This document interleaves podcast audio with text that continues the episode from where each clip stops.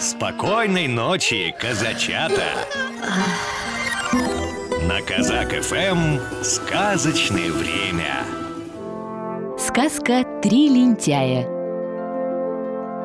Было у одного короля три сына, и все они были ему одинаково любы, и он не знал, кого после своей смерти королем оставить. Подошло время старому королю помирать. Подозвал он их к своему ложу и говорит. Милые дети, вот что я надумал и порешил. Кто из вас самый ленивый, тот пусть и будет королем И сказал тогда старший из них. Стало быть, батюшка, королевство принадлежит мне Уж я такой ленивый, что когда лежу и мне спать хочется, а упадет мне на глаза капля, то мне их и закрывать не хочется, чтоб не уснуть.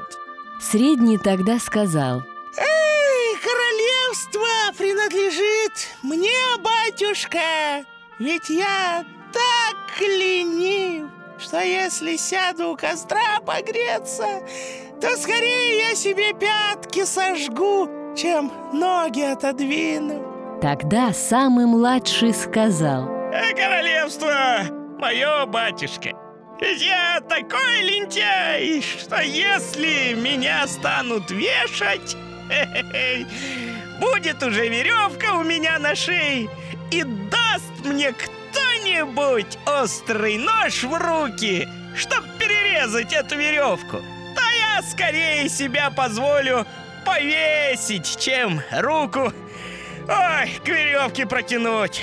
Услыхал это король и сказал. Эх, эх, эх, эх, эх Ты, пожалуй, и будешь самый ленивый А потому и должен стать королем так и стал младший сын самым ленивым королем. Вот и сказки конец. Спокойной ночи, малыши. Баю,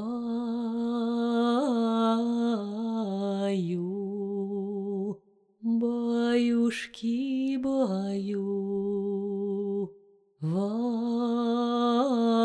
Аданском в Аданском краю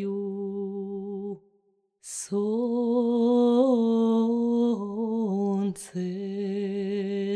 солнце скрылось прочь, день угас, и настала ночь. Тишина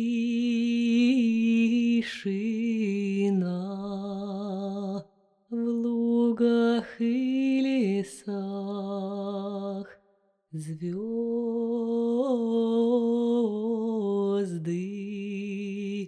ходят в небесах И дудеть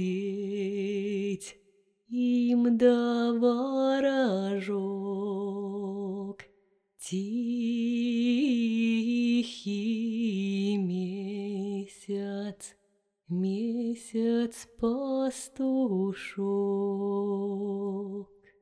Программу подготовили сказочные ведущие Алексей Орлов и Анастасия Нагайкина.